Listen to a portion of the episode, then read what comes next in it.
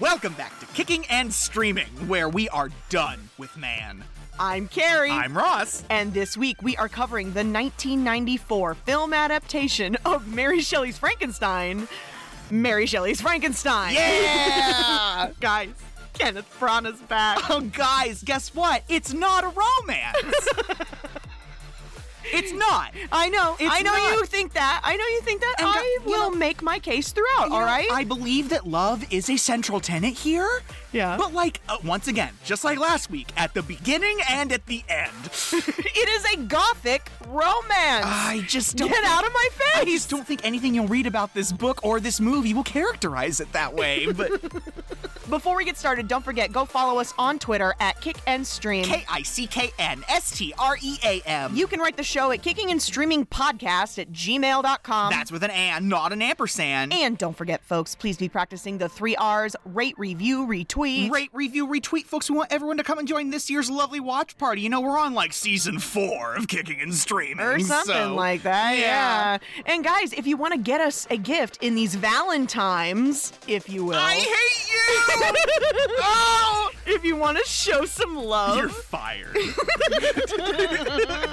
if you want to show us some love in these Valentines, please go check out the Patreon. Guys, there has never been a better time to give us your money. Guys, for just $5 a month, you too can become a Little Onion contributor at the $5 level. Guys, you're getting access to all of our television coverage, all of our long form coverage. There's 60 bajillion episodes of Jadams and The Haunting of Hill House over there waiting for you right now. You just gotta sign up. We're doing criticisms, we're doing reviews, we're doing a little shooting the shit with Carrie and Ross. It's so much extra bonus content, guaranteed two posts a month for just $5. Remember last month when we did like new Muppet adaptations with like just one human in back in them? December. Back oh, in December, yeah. it was so great. Um, It was really good. It was good. What was yours, Charlie and the Chocolate Factory? Yeah. And mine was The Phantom of the Opera, so- Yeah, it was. starring Animal and Zendaya.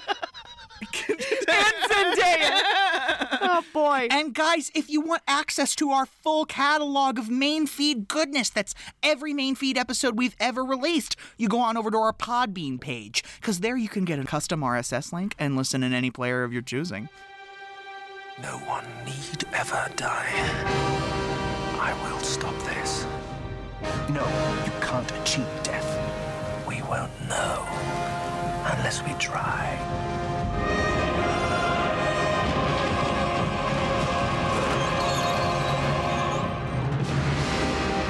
I warn you, what you are suggesting is not only illegal, it is immoral. What's happened to you?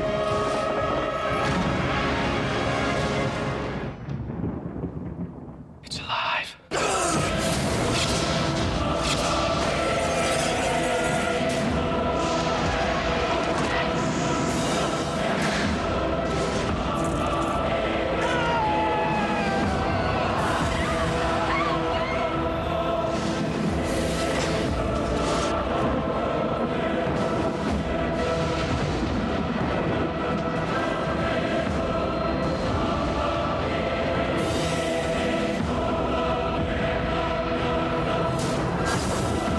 Did you ever consider the consequences of your actions?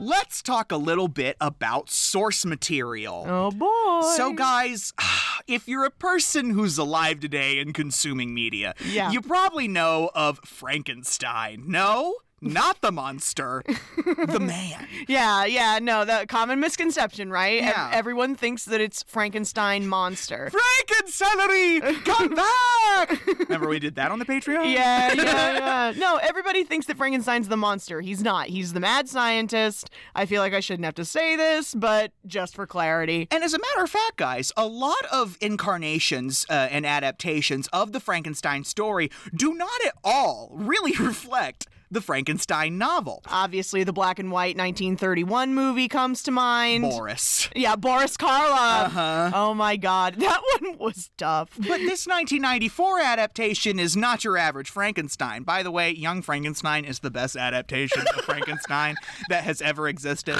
Thank you, Mel Brooks. We will be going outside the timeline to cover that at some point. Oh yeah, baby. Discussed because it doesn't affect millennials per se. Are you kidding me? We have a whole musical about that. You're not wrong. You're absolutely not wrong. Which just goes to show you how far this original source material has stretched across the years. Guys, this source material is 205 years old. Yeah, wow. First released January 1st, 1818. Oh, happy birthday. Yeah, Frankenstein or The Modern Prometheus by Mary Shelley. Oh yeah. Was I think Prometheus was the Greek guy that stole fire for man, right? Uh, you know I don't know. Okay, Oh, fine. You want me to look it up real quick? The Titan god of fire. Yeah. Prometheus is best known for defying the gods and stealing fire from them. Okay. Yeah. So you were right. I need not look it up. Anyway, Mary Shelley was a 21 year old unwed mother at the time this was published. yeah, wow. She first conceived of this story while traveling throughout Central Europe. There is this place in Germany called Frankenstein Castle. No. In the Rhineland. There is. Wait, no, that's I'm not being I'm being 100% serious. that's not the actual place this was written. Are you kidding me? It wasn't the place it was written, but it gave her the inspiration for Oh, the name I Frankenstein. thought you were about to tell me she wrote this story in a place called Frankenstein's Castle. No, no, no, no, no, not at all. Okay, sorry, continue. The novel tells the story of Victor Frankenstein, a young scientist who creates a sapient creature in an unorthodox scientific experiment. She started writing the story when she was 18, and it was published for the first time in London when she was just only 20 years old in January 20. in- in- I almost said 2018. In January 1818. All right, we got two words for you Kenneth Branagh. Oh boy, here we go. Normally, I would get to him when we talk about we've got names, but he is the name. Yeah, he is the He- name. He, is the name, guys. Um, Kenneth Branagh, in addition to being a wonderful actor and a philanderer, oh, we'll get to it. he, he's on my shit list right now. he is also a brilliant filmmaker. I'll never forget that time that I, I think I don't know if I was with you when we went to see Thor, right. I- but I think I might have been. And we were like, Kenneth Branagh, yeah, like Ken, directed by Kenneth Branagh, Ken, where'd you come from? Gilderoy Lockhart from Harry Potter.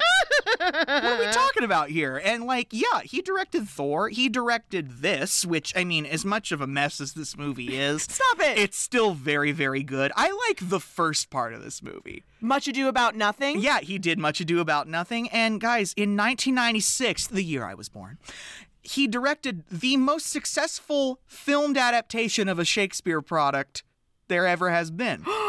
The three-hour version or four-hour version of Hamlet, right? Robin Williams at the end. in the middle for some and Kate reason. Winslet and all of the famous Royal Shakespeare Company actors. Oh, Derek Jacobi. This is a mere two. This is two years before that. I know. Oh. yeah, yeah. Oh boy. I know.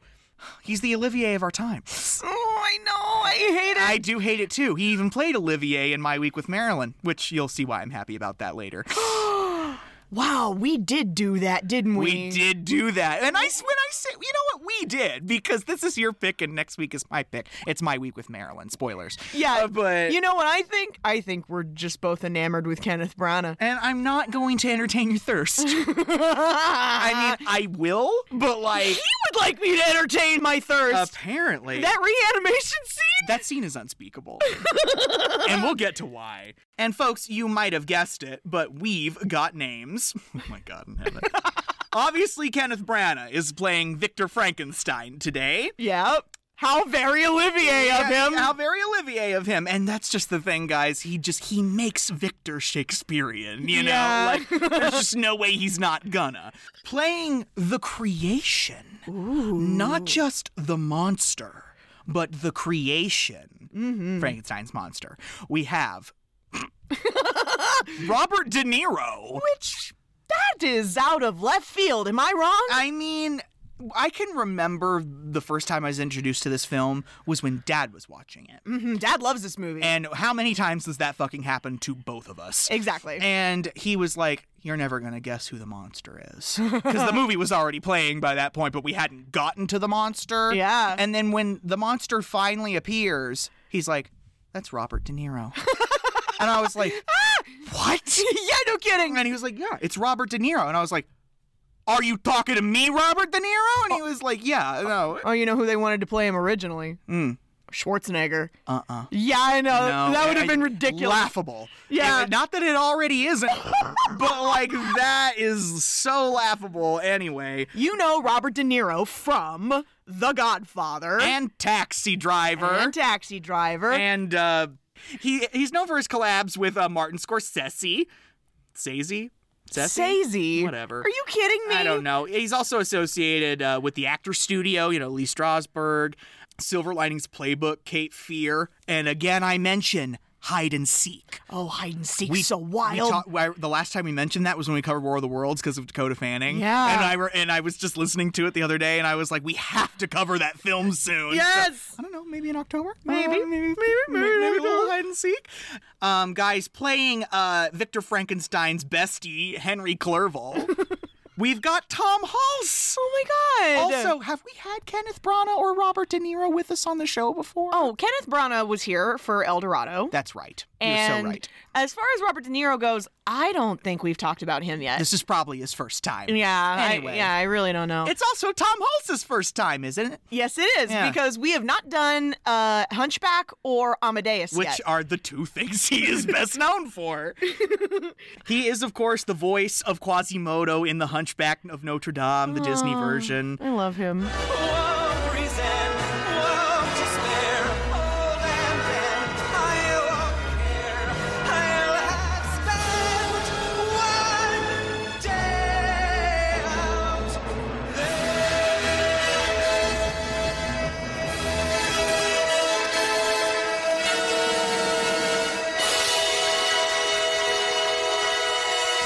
Playing Elizabeth Lavenza, Frankenstein. Oh my god. Sorry, Frankenstein. we have.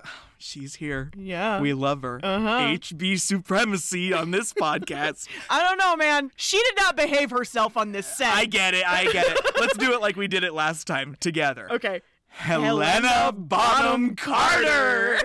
God. Guys, HBC, you know her, you love her. Um, she's recently come to fame playing Princess Margaret on Netflix's The Crown. She's in all the Tim Burtons, all of them. All the Tim Burtons. They were married, I think, for a time. yeah, she was with us when we covered uh, Big Fish, mm-hmm. and she was with us when we covered Corpse Bride. She was in Lady Jane. Oh, she was also with us as Queen Elizabeth, the Queen Mother, in uh, the King's Speech. Mm-hmm. Yes. which I also just listened to again. Who can forget her quintessential performance in Wallace and Gromit: The Curse of the Were Rabbit, which I must bring up anytime we have HBC here with us. Oh man, we're just gonna have to do it and get it over with, so I never have to hear that joke again. You do realize that anytime we have her beyond that, I will still be mentioning Wallace and Gromit, The Curse of the Were Rabbit, which is a Fine. movie that freaks me the fuck out personally.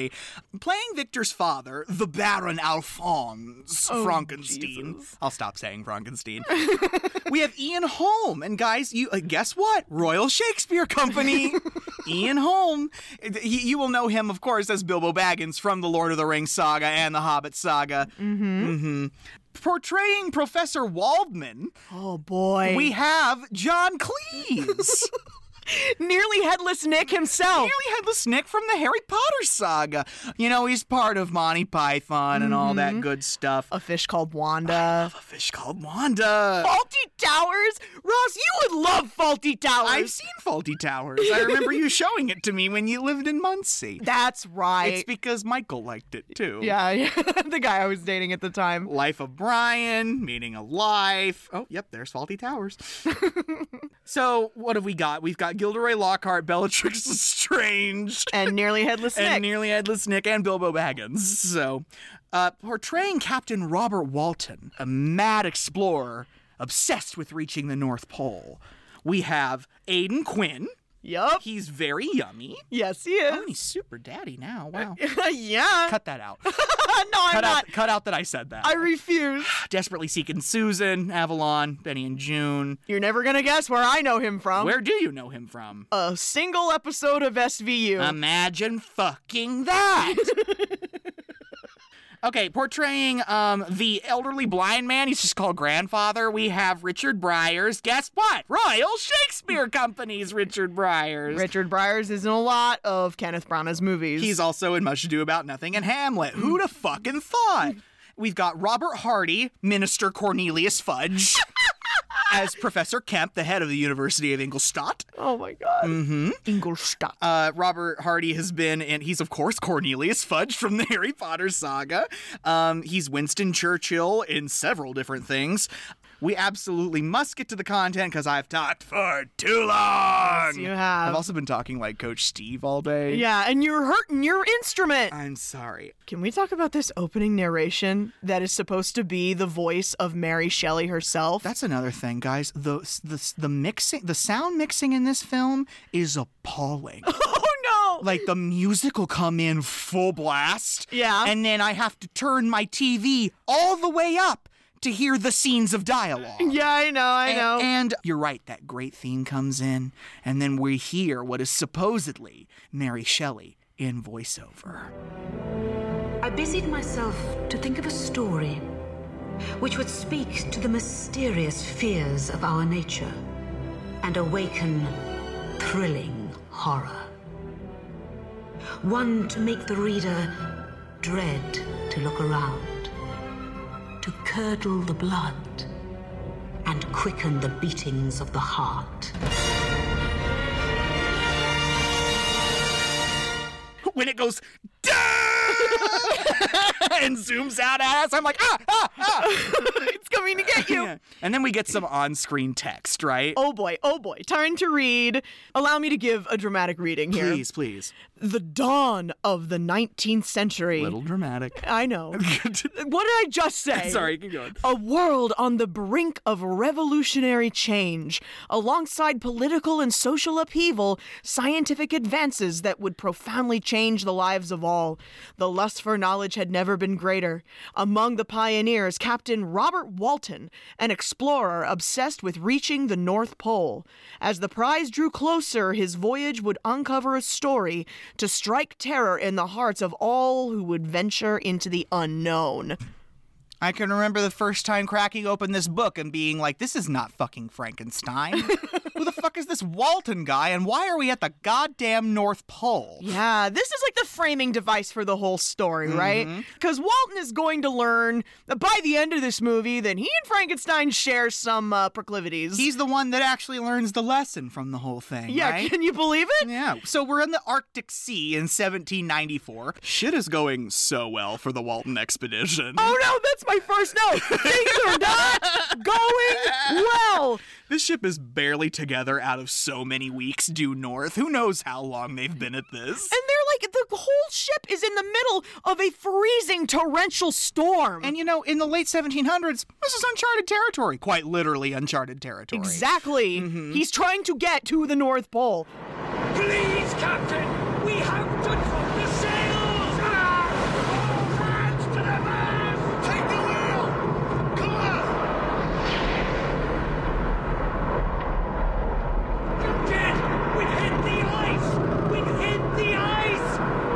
Iceberg ahead! But I have, oh, iceberg right ahead. Yeah. they crash into this iceberg and like the ship is kind of ooh, I hate that shot when the guy goes over the edge Mm-hmm. and like they're trying to help him up but they can't help him up before the ship crashes into the ice and he gets trapped down there. Uh, Yeah, no, What uh-uh. a horrible way to die. And you know what? They also have to chop up the ship just to keep warm. yeah, that's the thing because the sea freezes and now the ship can't go anywhere. Wal- Walton's lieutenant tells him that he's gonna risk mutiny if he wants to continue on with this shit. Oh yeah, I was like because Walton wants to keep going after they get the ship free, and I was like, uh oh, I hear the M word. They knew the risk when they signed on, and we are going to chop our way to the North Pole if we have to. Then you run the risk of mutiny, Captain. Did you say mutiny? Yes, I did, sir. We proceed north as planned. At the cost of how many more lives? As many as it takes!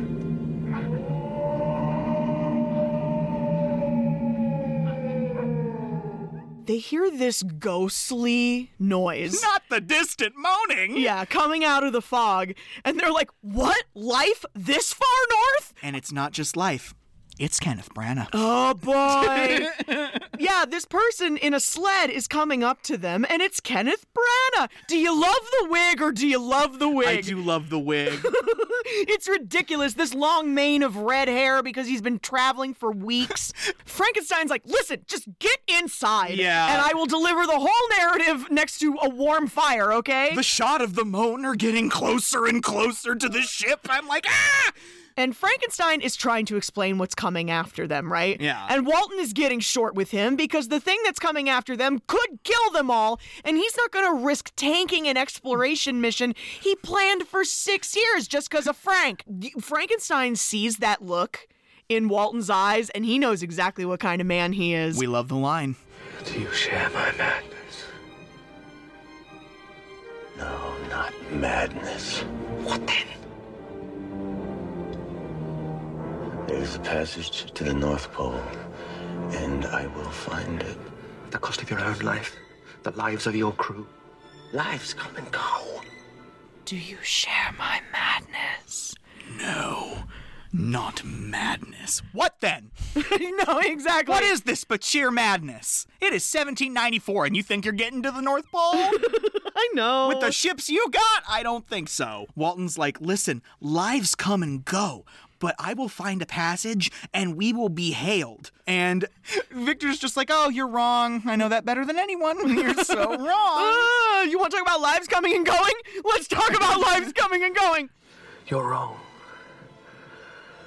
I, of all men, know that. Who are you? My name is Victor. Frankenstein. All right, we've landed in Geneva. 1773. So, like 21 years ago, roughly. It's the year of the Boston Tea Party. Yeah, it sure is. and Victor's a small bean. He's probably like six years old, and he lives in this grand manor with his father, Alphonse. His he's also a doctor, and his mother, Caroline. They are spoiling him. Oh, I know. They also have a staff, including head housekeeper Mrs. Moritz and her daughter Justine. Mm-hmm. Yeah, I don't like how Mrs. Moritz treats her daughter. No. On this day, it might as well be his birthday. He's getting a really great present, isn't he, Carrie? Oh, Ross, you don't know how right you are. Yeah, he's getting a wife. No, stop! Okay, we'll get there. Don't give away the end. On this day, his father is bringing home a child, a, an orphaned ward. You almost said child bride! I Ah! know you do. Uh, okay. Oh my god. I'm sorry. Keep going. No. Victor is also a child. Sorry. Yeah. No. Don't be weird. Alphonse is bringing Elizabeth home for them to raise, just because. And I feel like the movie really skirts over this too fast. It should. Because in the book, they actually find her while they're in Italy and his they go to visit like the houses of the poor because there's nothing rich folks love more than going downtown and, and slumming it, it with, with, the poor. poor. And they literally come upon this gaggle of children in this house and Victor's mother picks Elizabeth out of the brood because she is the prettiest and quote fairest, whitest. Yes. The whitest child. In the yes. Mood. Okay. They bring her home, and Caroline literally describes her as a present for Victor. Victor, this is Elizabeth. She's coming to live with us. She's lost both her mother and father to the scarlet fever, Victor. She's an orphan now. You must think of her as your own sister. You must look after her and be kind to her. and you know they shake their little hands, you know. I know. And we immediately flash forward to I don't know when. It's not until Victor is a young man that his mother finally gets pregnant again. What the fuck? I Like, know. wh- why do we need Elizabeth then? Like I- what? Stop! I'm sorry. And I've- we are going to fly through this really quick because it is really terrible. Tragedy strikes when Caroline goes into labor, and of course, this is the 18th century, there's going to be complications. This is when women gave birth sitting in chairs? Like they're on a squatty potty? I like. Is that the way to do it, folks? I don't know. I don't know. And I have, why is this scene so bloody? Everyone is covered in her blood. Well, Well, obviously there's a complication. yeah, she's probably got an obstruction, right? Mm-hmm. And there's he- a baby in her vagina. stop. Sorry. And like Frankenstein Senior is covered, his chest is covered in her blood. Well, he was probably elbow deep. Stop. Sorry, I'm just being honest. Like, you want to know why they're so bloody? Must make a decision. I can't hide the babies in the wrong position. I can't proceed. I can't. I can't. I, God, me, save the baby. You know what immediately traumatizes me? What? The line, cut me, save the baby. Ah, no. You know what that means? Episiotomy. Oh Christ. Yeah, she's like, slice me from vagina to butthole and get this baby out of me. Who cares if I die? Like, And when Victor comes upstairs and like sees his mother dead in that chair and he is sobbing and I'm like, "Oh wow. Why I'm feeling things this early?" the wails of the Baron on the staircase. Oh no. Also, those stairs have no railing, I know. and they go up so high. I know, I know. Uh,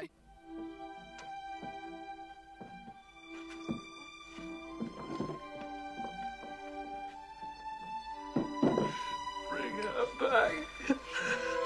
Please bring her back. No! Please bring her back. Bring her Bring her back. I hate that so much. and now we have little William. Yeah, the baby's alive, I yeah, guess. at least there's that. Little Willie. We cut to three years later, yeah. and wow, we see the best grave that has ever existed for Caroline Beaufort Frankenstein. Yeah, that headstone's out of control. Victor is about to enter university for medicine. He is full of new resolve for conquering death, baby. He's experimenting with energy conversion, electricity. There's this scene where he hijacks an entire afternoon holiday with Elizabeth, Justine, and Willie just to show them how it's possible to trap lightning within the human body. It's energy. It never disappears, just changes form. Exactly. Which was relatively a new concept. I can't even believe. Like, oh my god. And then we go to a send-off party for Victor, right? He's leaving for medical school the next day, and the late 18th century fashion, you know what I'm going to say. I'd look fabulous. you always would. I yeah, baby. Yeah, you want to be eat the rich, you go ahead. you want to look that way? Fine. I just want to I just want to wear their clothes. All right, if you want to wear their clothes, we're guillotining you. like, if you're prepared to get your head cut off, fine. Just to look good, I'm going to look sick while I'm being executed. carry in to me. Who told you I was vain? Please. It's obvious. Um, listen, Alphonse giving the journal is a lot. Yeah, his father makes a gift of a journal to him from his mother that he was supposed to get when he went off to university, right? She's just not here to give it to him. And she wrote this very aggrandizing note in the front. And in it she has written This is the journal of Victor Frankenstein. The rest of the leaves are blank. To be filled with the deeds of a noble life. I'm like, oh boy, we're already giving ourselves some pretty lofty expectations. Yeah, Victor's gonna cry, but he takes to kissing his sister instead. Okay, nope, yep, we have got to talk about being in love with our adoptive sister. Helena Bonham Carter. I understand why this is considered weird because they are effectively siblings, but at least they're not actual siblings. Yeah, they're not. They don't share blood, but like it's still fucking weird. It you is. know, like- it is kind of weird. Like they did grow up together. They like they got to have all of those sibling experiences, and now they're just in love with each other. I wrote Victor is like, listen, I know you're my sister, but I like really want you. How do brothers and sisters say goodbye?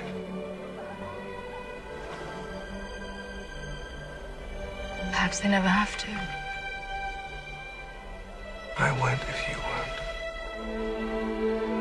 won't.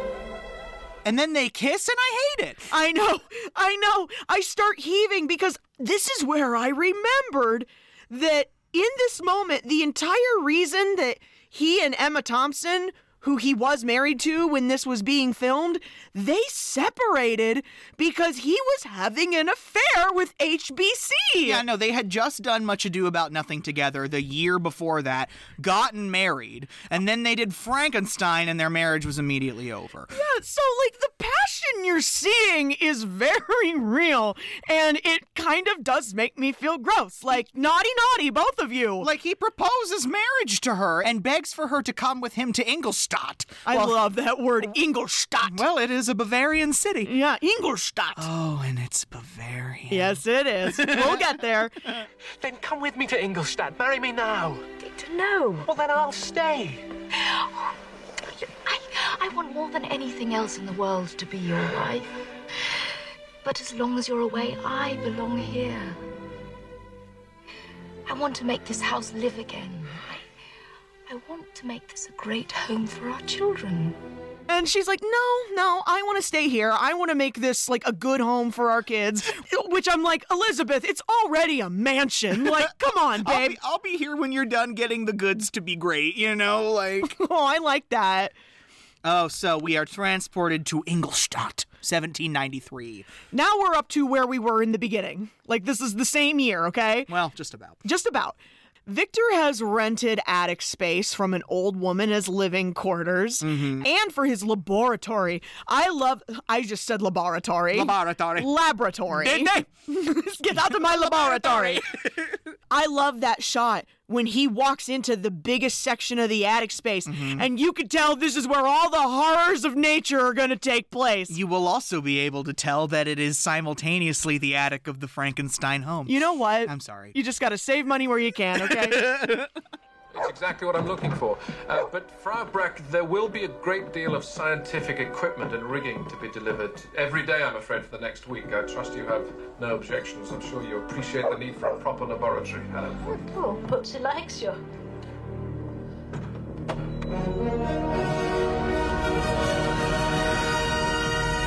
and like we go to the school, we go to the medical school in Ingolstadt, and I hate that on the front of the school it says knowledge is power only through God. Yeah. It's emblazoned on the front of the medical I- school. it was the Holy Roman Empire, you know, like I mean, kind of, yeah. Germany was the Holy Roman Empire back then. So Oh, boy. the only person that was equated of the power of the Holy Roman Emperor was the Pope. So Dr. Cornelius Fudge, I mean, Professor Krempe, I wrote Professor Cornelius Fudge too. yeah, no. He's giving a lecture on how these future doctors should not expect to come in here and turn the medical world on its ear with their flights of fancy regarding the laws of nature. And Victor's like, what? Come on, man. Don't be a square. He is here to tell them all you ain't shit and we must not be pseudoscientists.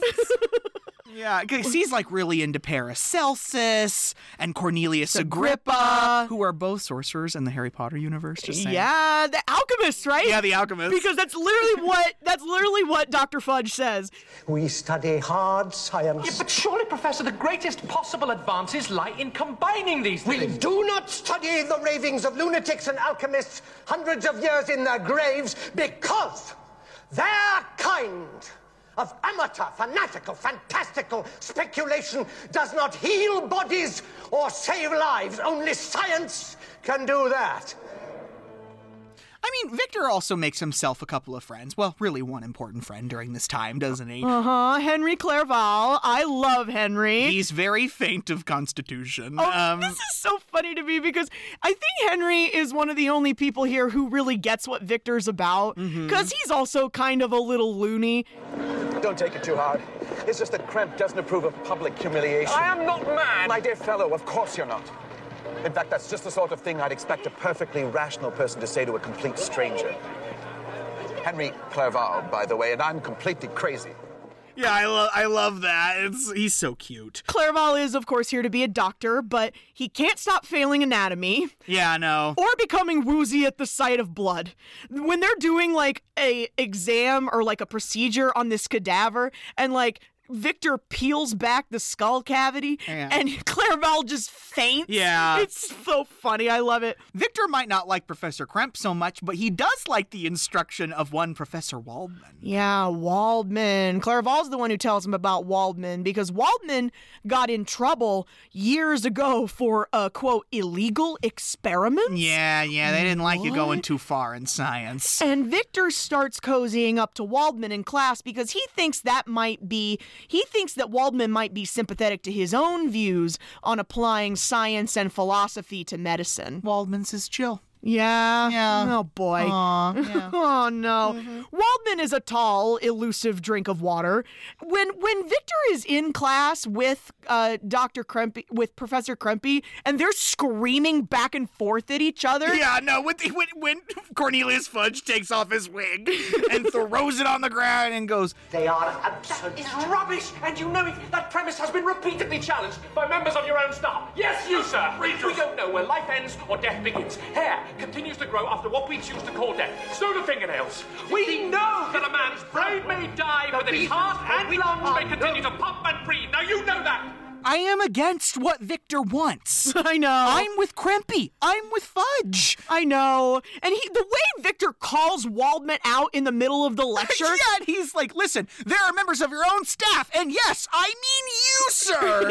you, the one making the quick exit in the back. Pointing to John Cleese, he's like, that are that wants to do the exact same things that I want to do, you know? Like and Waldman accosts him after class, literally slams him up against the wall, like, What is your He was like, problem? Listen, you called me out in front of everyone, and fuck you for that. But I've actually done the very thing you want to do before, so I'll let you look at my shit. So Victor and Henry go to Waldman's office with him so they can look at his experiments. You know, those illegal type of experiments that he got in trouble for. Fuck this experiment. Oh no. That's all I know. Because what he does, he starts explaining to them, he starts citing Chinese acupuncture as a way to manipulate energy streams in the body and for the purposes of reanimating it. You stick the pins in in the appropriate places and run electricity through the dead meat, and you could, in theory, reanimate it. Is anyone feeling romantic yet? No, shut up! I, I'm just saying it's not a romance. I don't know why. You Shut pi- don't know why you picked it to do as a romance. Anyway, Anyway, we see him actually do this experiment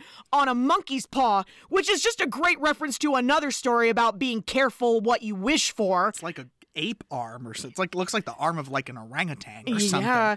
But the thing is, the problem is that once you reanimate the dead meat, you no longer have control over it. It's almost it's like super strong for some reason. I don't Yeah. know if it's the electricity or what. we but- see that when the monkey's paw grabs a hold of Henry's wrist and they can't make it let go. Yeah. Hello, Henry. Yes. How do you do? Turn it off! God, it's not working. Touch the arm, Henry. It's simply a matter of reducing the polarity between your body and the arm. A monkey's arm is basically the same as a human being. No arm is this strong. Now, this must work. and like Victor's the way Victor is looking with the with the downward stare at Waldman and is like, "Let me look at your notes, dude." Oh, no, And- yeah. And, John Cleese is just like, Waldman's like, "You must tell no one." And Henry's like, "Yeah, no one would fucking believe you anyway."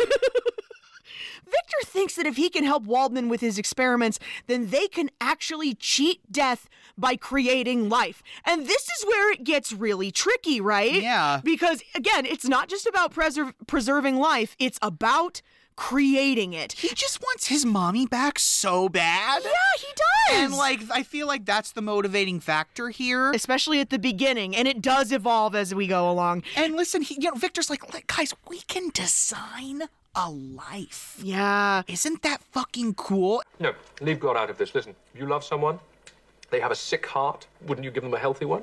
Impossible. No, it's not impossible. We can do it. We're steps away. And if we can do that, if we can replace one part of a human being, we can replace every part. And if we can do that, we can design a life. We can create a being that will not grow old or sicken, one that will be stronger than us, better than us. And what's crazy about what he's saying is that we are officially in that point uh, in medical science today. We can grow human tissue.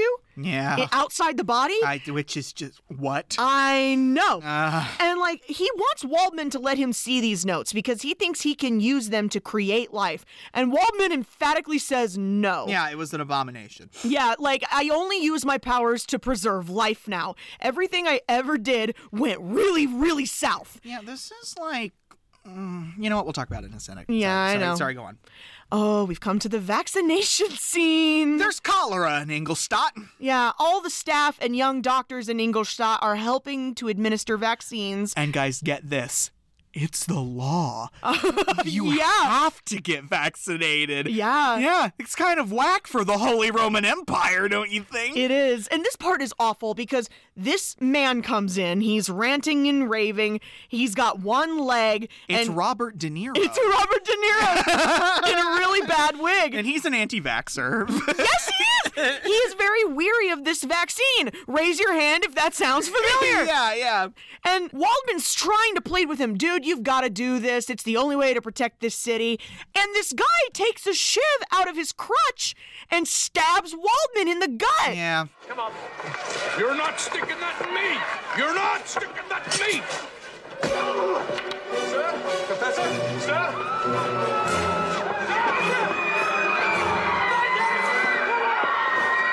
Oh, no. Yeah, guys, Waldman dies. Yeah. Oh, that scene where Victor is thumping on his chest, trying to revive him.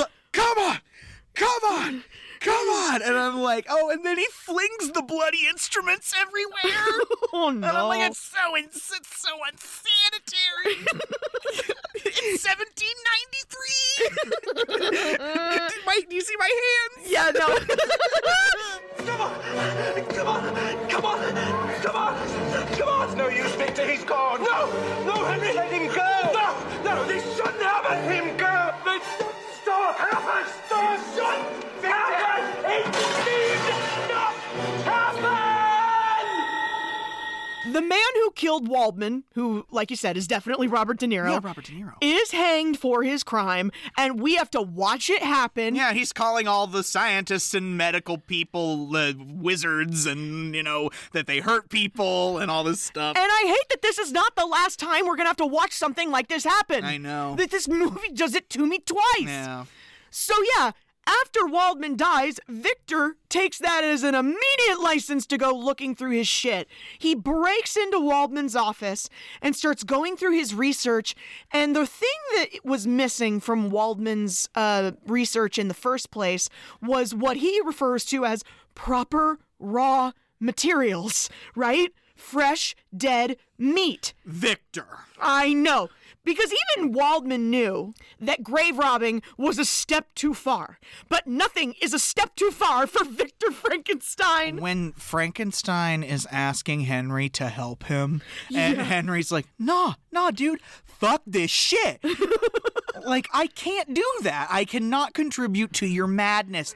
And even if you had the right, which you don't, to make this decision for us, can you imagine for one second that there wouldn't be a terrible price to pay? I think for the chance to defeat death and disease, to let everyone on this earth have the chance of life, sustained, healthy life, to allow people who love each other to be together forever. For all of that, I think it's a risk worth taking. I think that's a risk worth taking. Yeah, and then we'll all join hands and dance around touchdown Jesus and sing kumbaya. Yeah, but Ross, that's what I'm saying. I feel like this movie takes his motivations a step further. It's not just about conquering death, it is about preserving love, the relationships with your loved ones. And then we all do Thriller. Stop it. Literally. Like, guys, he's going to all the lengths. He steals the body of Waldman's killer and starts experimenting with his dead flesh. Yeah. He steals more body parts. He steals a leg to replace the one he didn't have in life. Yeah, the Earl of Grantham's leg. Yeah, and an eye. Because remember, that guy only had one eye, too, so he's got to replace the whole eye. That's right. And he digs Waldman up and takes his brain. The very finest brain. Ooh, that's so creepy. Abby, someone. Abby Normal. Abby Normal. For electricity, he settles on the use of electric eels, which can provide the skin to skin contact with electricity for animating the needles, right? At the acupuncture points. I say, ooh, girl. Shock me like an electric eel. Sorry. Exactly. For driving the electricity in reanimation, he starts paying midwives to hand over the afterbirth for the amniotic fluid. Yeah, he's stealing amniotic fluid, Yeah, which is just, uh, he's filling a tank with it. I- because it's like a chief biological agent, right? Or are you about to heave? I'm thinking about the animation scene. I'm sorry, keep going. He gets all the pieces of this experiment together, You mean the several people he's sewn together? and we know he's getting too obsessed with this because he's completely stopped corresponding with Elizabeth at this point. She hasn't heard from him in months. She's taken to writing letters as him so the family won't get worried. That's unhinged. It is. And she's like, I want to go check on him in Ingolstadt, but there's there's rumors of cholera. And Justine's like, girl, go. If he was mine, I would have gone already. So Justine's into Victor. Uh, yeah, that much is uh, clear. Yeah. Victor is closer than ever to succeeding. He's getting very ill and very crazy. Yeah, he's not eating, he's not sleeping, he's sweaty. And God help if anyone discovers him up here. Yeah. 'cause he's doing, um, I don't know, hella illegal things. Henry bangs on the door of the attic space telling him, Bitch, there's cholera. Martial law's been declared. We're about to be quarantined.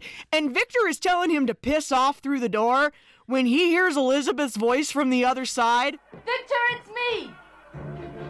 Elizabeth! Can you hear me? Victor, I have to see you. He can't get her to go away, so he throws his hands up and closes off the lab so she won't be able to see inside. And she comes in, and when Elizabeth sets eyes on him, he barely, you know, resembles the man she knew, right? Well, there's a brain in green juice on the table, and I'm telling you, that was not his morning brew. oh no. You know? And like she's trying to get him to leave with her, and he won't explain why he can't. Like the look on her face, because he promised he'd always be with her, right? Mm-hmm. And now he's actually risking his life for science. yeah, no, she's like, hey, you should, uh, you should come with me because you're gonna die. I cannot abandon this work now. It is too important, not just for me, but believe me, for everyone. And it must come first. Before us? So she just leaves sobbing. She can't make him leave with her. And I just feel so bad for her. Well, he chooses, yeah, he chooses the experiment over her. He's like, it's too important. He's like, I will always love you, but this has to come first. And she's like, Are you serious? she's like, before us. oh, yeah. And she Uh-oh. storms away. I love the scene where Tom Hulse is chasing her down the street. Yeah. Elizabeth, and she's just going, no! and like going against the grain of everyone running out of Ingolstadt. She's the only one wearing any color. Yeah. So she's really easy to pick out. yeah. He's just he just won't abandon the abomination. I'm sorry, the creation. Speaking of the creation, we have come to the reanimation sequence. This is the scene from all the movies we do know where we get the it's alive. uh, I will entertain your thirst for 10 seconds. Go. oh no, because here's the thing. For reasons that defy explanation, Mm, So hot. Kenneth Branagh is shirtless and sweaty. Ken the six pack, my god. Wearing that positively regal robe. Oh yeah, the music track for this scene is great too.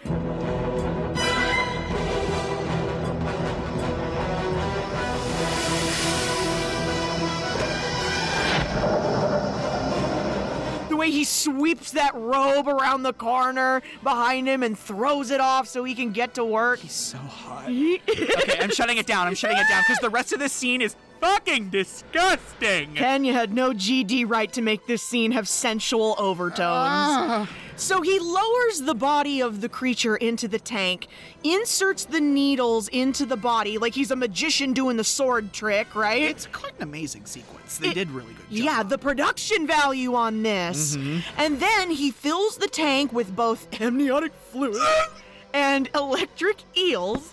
I know, I know. Ross can't handle the idea of the amniotic fluid. No, come on. I'm sorry, I'm thinking about it. You gotta- you gotta rally. You have to keep going.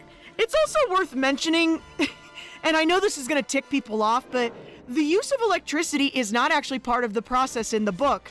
That's just something we get from the 1931 movie. Cool. In the book, the process is unspecified and is actually achieved through Frankenstein's discovery of an unknown life affirming element that doesn't get a name. Huh. Yeah. How lazy. Uh, Stop it! Sorry. and guys, the creature's eyes pop open inside the tank. Live! Live! He's so dramatic.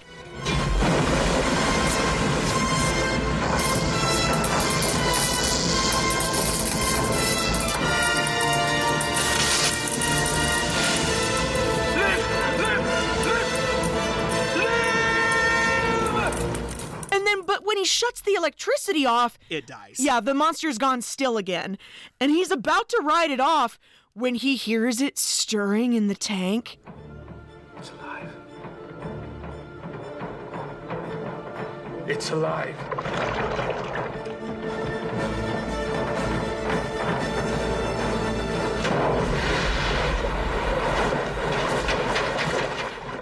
The monster blows the lid off that tank with its superhuman strength and dumps the whole thing over. I'm checking out for a second, Carrie. You go ahead.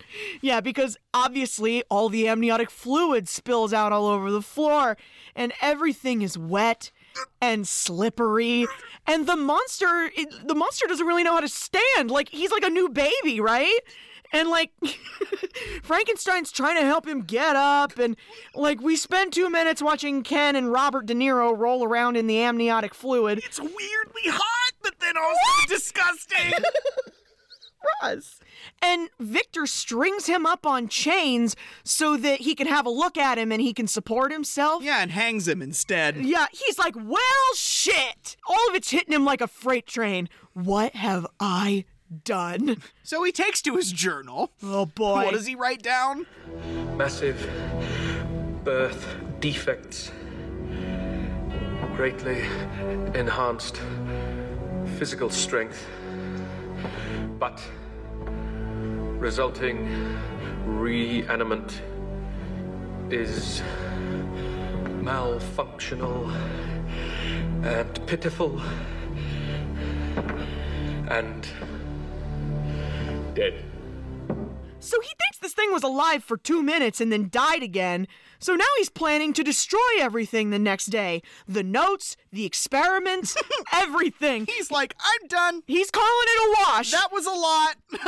Um, he goes to bed because creating life is exhausting. Just ask women. He gets in that bed covered in amniotic fluid. I Go know. hose down. Go hose down. Those sheets. And when he wakes up, that monster is alive and running around the lab. Oh, and he automatically wants nothing to do with it anymore. Oh, it's crazy. The creature takes Victor's coat, and Victor's coat has the journal in the pocket of it, right? And he takes the coat and he just escapes. Yeah, yeah. Bye, monster. Oh, I'm sorry. Creation. I mean, abomination. I, whatever. Robert De Niro. Bye. And I love Robert De Niro's makeup.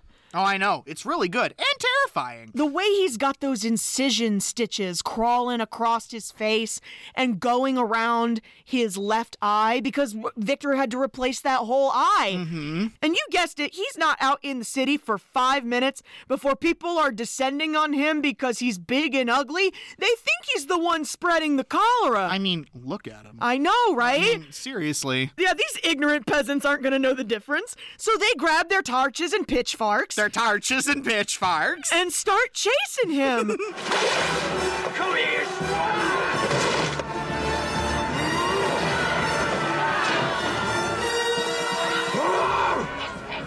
Keep away from him!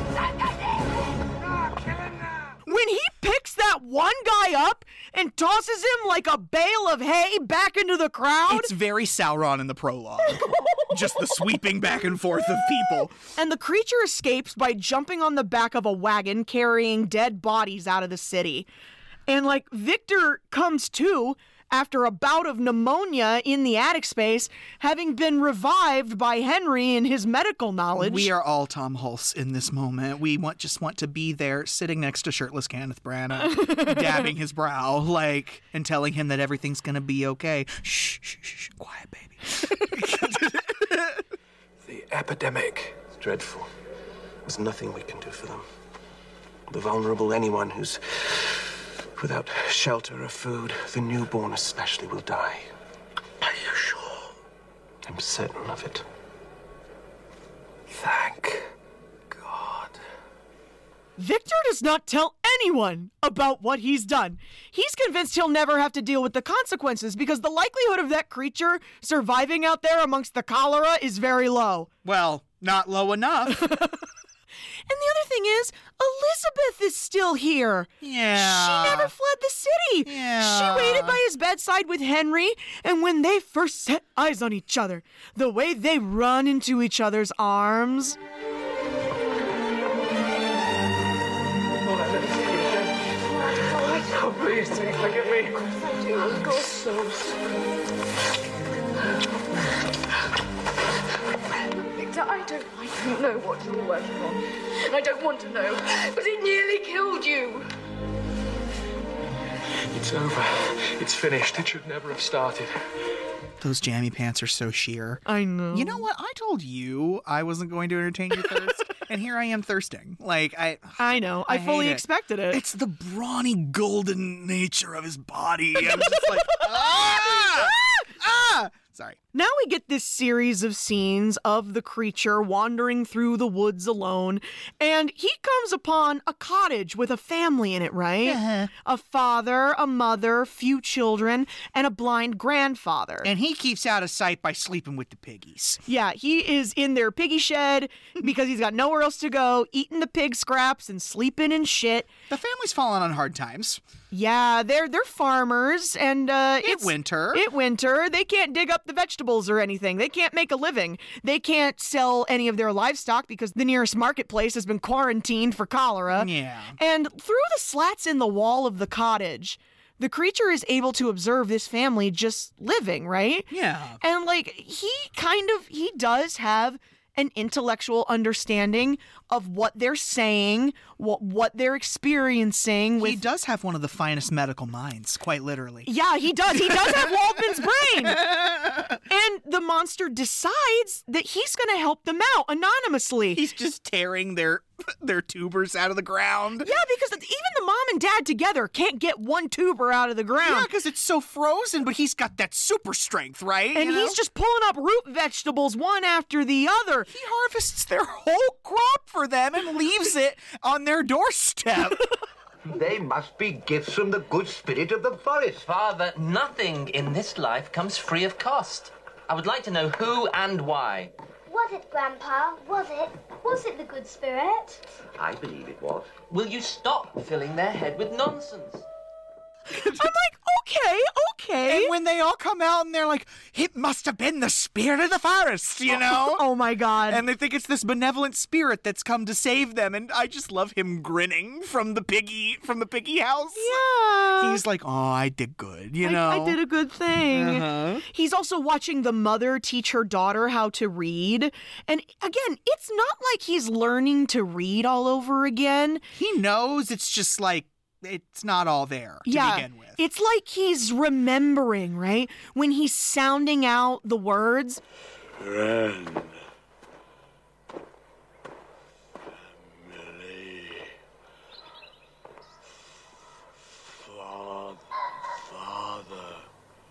It's these 20 minutes of the movie that, you know, are just my fave. Yeah. Yeah, it's because this is when you like the monster. Mm-hmm. And then he gets smarter and smarter, and you don't like him anymore. Yeah, I know, I Yeah. know. But remember the journal in the pocket of the jacket? Oh yeah, once, that's right. Once he gets enough of his reading back, he starts going through Victor's journal and starts literally reading up on himself. Yeah, no, it's literally a how-to guide on himself. And he doesn't even realize that it's about him yet. Yeah. But he's like, what in the fresh hell is all of this? And on Christmas Eve in the forest, instead of leaving cookies out for Father Christmas, the family leaves cookies out for the good spirit of the forest, which is so nice. For the good spirit of the forest. And I just, oh, but it's about to get bad. Now you know it is. Because you felt a little too good there for a second, right? Yeah, bye bye, favorite 20 minutes. Like, oh, man. In true Ebenezer Scrooge type fashion, on Christmas Day, the landlord has come to collect late rent. Yeah. Doesn't he have anywhere else to be? Exactly. And the rest of the family is out in the woods. And Grandpa is alone, and the the landlord starts accosting Grandpa because he's blind and he can. Yeah, exactly. And oh man, the monster appears out of nowhere. The creation. Excuse me. The creation appears out of nowhere and launches that landlord through the roof, through the awning of the cottage, and just kills him. Get away! Get away! Don't blame me. Blame your son for not paying his rent on time.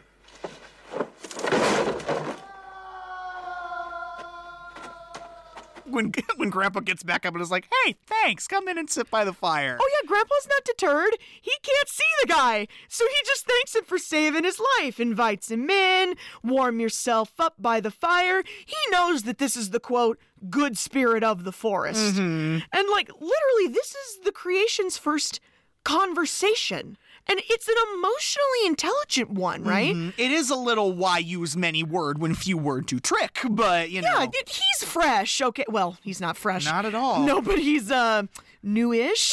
remembering the scene. Sorry, go back. He's trying to explain to Granddad why he has to hide away from people. Have you no friends? Why do you not go to them? Because I am so very ugly. And they are so very beautiful. Oh no, I'm feeling things. Yeah. I'm feeling things. I Poor love baby abomination. I know. I love the emotional layering of this whole story. And the thing that I like about this version of it is that they do obviously reduce the creature's dialogue. In the book, he's talking in full sentence flowery language. I mean, isn't like in the book, doesn't he have like isn't part of the book the creation from his perspective? Yes, it is in the middle when he's recounting it to Victor. Yeah. Yes, it is. And uh, I have, uh oh, dad is home. The farmer is home. And uh, he's not happy to see this big, ugly dude in his house. Well, the little girl saw the the creation bop out that landlord and Yeah. then ran to go get daddy and daddy's back and thinks that this is the guy that killed the landlord. Well, it is the guy that killed the landlord. Well, and, and you're right. But the farmer doesn't know that the creation didn't hurt grandpa. Wasn't the one that did that hurt grandpa. And the father beats him with a club and charges him out of the house. Father! Get out of here! You monster! Leave it alone now! It's all right.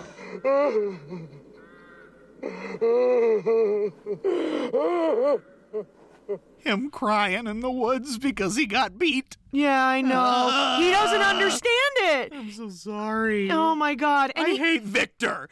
I know. I hate him. And he the monster or the creation tries to come back to apologize, but he finds the house empty. And this is where he goes back to the journal and he intellectualizes for the first time that it's about him. I'm so uncomfortable. I know. He now understands the circumstances of his existence, and he is filled with intense rage. He's now experienced two emotions love and rage. And that's really all you need. No, Oh, no, so- it's not. Sorry, sorry, sorry. And he sets the cottage on fire, vowing revenge on Frankenstein. That's the, I think it's the corniest shot in the film of him staring from behind. We see him from behind staring at the inferno of the cottage. he turns around slowly. I will have revenge.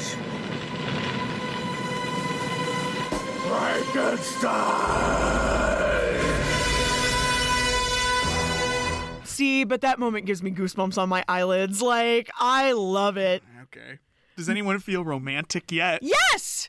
Yes! In what way? It doesn't have to be romance, Ross. It's a love story. Love is way deeper than just romantic love, right? Platonic love, familial love. Come on, widen your widen your horizons here a little bit. Agape. Agape? It is the love of humanity. Yeah, exactly. Yeah. Meanwhile, Elizabeth and Victor, who are newly engaged, are planning to move back to Geneva, and Victor's going to take up his father's medical practice, and he offers Henry a position as his partner, right? Ooh, gay. no. Sorry. Not those kinds of partners. Sorry. And so they arrive back in Geneva and greet Frankenstein Sr. and Justine and little Willie. And Willie, again, Willie's like a six year old at this point, I feel like, or a three year old. I can't remember. Who cares? Yeah, no, He's a it's kid. Yeah, and don't get too attached to Willie. Yeah, it won't matter for long. Uh, Willie likes the locket that Victor gave to Elizabeth as an engagement present, right? It's got Victor's little picture inside of it, a little painting. He loves it so much, he wants to take it across the creek to his friend Peter and show him. And so they let that child wander off into the woods alone. Yeah. I have great.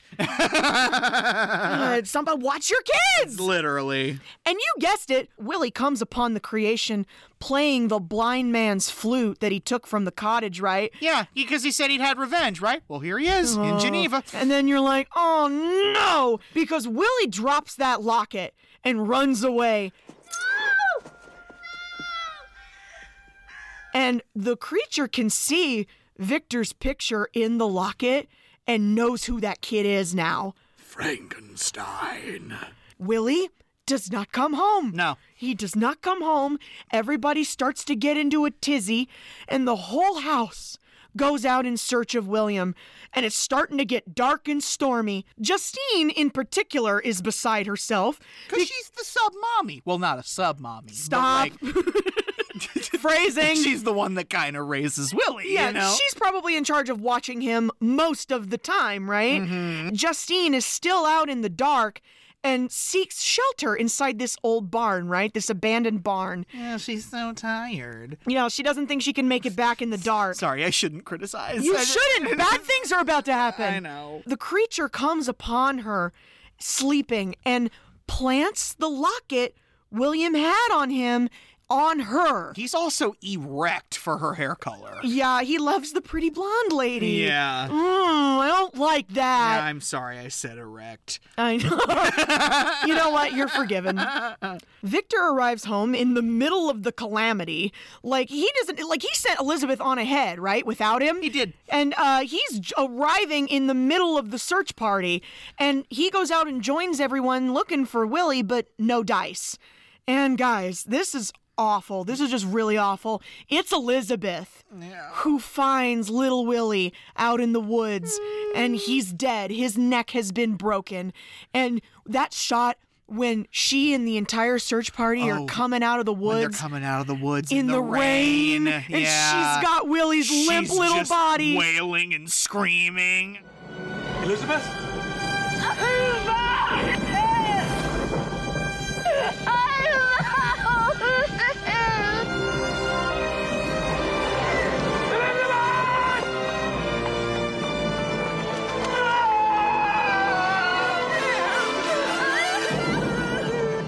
Dead children, everyone. Feel romantic yet? Stop it! Sorry. but the thing is, is Victor has now again experienced another great loss of love. Yeah, I know. it's That's his almo- baby brother. It's almost like it's gonna keep happening, and he should get the fuck over it. Like, Oh, Ron. sorry, like he's allowed to be sad for as long as he wants to be sad. It's all in your own time. Like everybody grieves in their own way, but you shouldn't try to reanimate your dead loved ones. Do you know what happens when you try to conquer death? You split your soul seven ways and hide it in your favorite toys. You know what? like you're right. it's literally Vol- Voldemort's whole mission is to conquer death. Anyway, The thing is, is that even after William's body is recovered, no one can find Justine. Justine is still MIA. Bye. And, oh, yeah. Guys, I need you all to buckle in because these next three minutes are really awful. when Mrs. Moritz is like, I know I treat my daughter like hogwash, but like I really do love her and I want her back. And it's not until the police bang on the door and say they've arrested the murderer that they put two and two together, right? Yeah, because the police found the locket on her. They found the locket that William had. Oh no. And I'm sorry, we need more due process. Uh, no, that's the thing. because the thing is, is there's this moment of like, well, you know, justice will be done. She didn't do anything, and the guard is like, um, no, this is about to go sideways very quickly. You've got, you have all got to get to town because the people are going batshit. Yeah. Because all the people have heard about a child murderer being arrested. Exactly. And the Commons in uh, Geneva looks a lot like the hanging yard in Ingolstadt, doesn't it? A little bit, yeah. It's not like they just ran hundreds of miles to get to Ingolstadt. No, they reuse sets, okay? I know. And no, we have to stop laughing. We have to stop laughing. I don't have to stop laughing. Yes, but you do. I will. Victor, Elizabeth, and Justine's mother, Mrs. Moritz, run into town just in, sti- just in time. Justin Stein. Sorry. oh my god. Just in time to see a lynch mob forming to go after Justine. I mean, I get it. This lady was supposed to take care of this little boy and she killed him, right? Or so that everyone thinks. yeah, that's the narrative. That fake news. And you know, no one in the Frankenstein camp believes that Justine did this. No. But they're powerless to stop these hundreds of people from killing her. Oh, they break into the jail and drag Justine out. As she's being hauled to the roof of that jail, she's calling out to Victor and Elizabeth. She was just trying to find him. She's like, I didn't do this. This is bullshit. I, uh, you know, like. oh, God.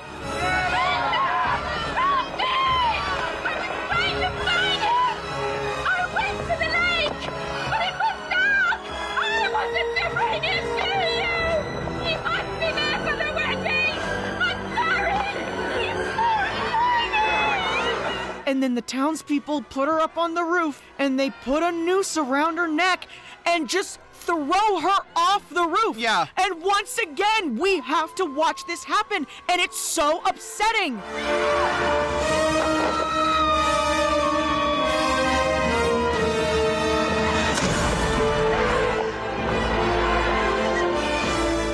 Oh no, when her mother is trying to reach her, trying to reach her so she can pull her down, and people are literally throwing stones. I'm like, Christ on a bike, she's already dead. I love that phrase.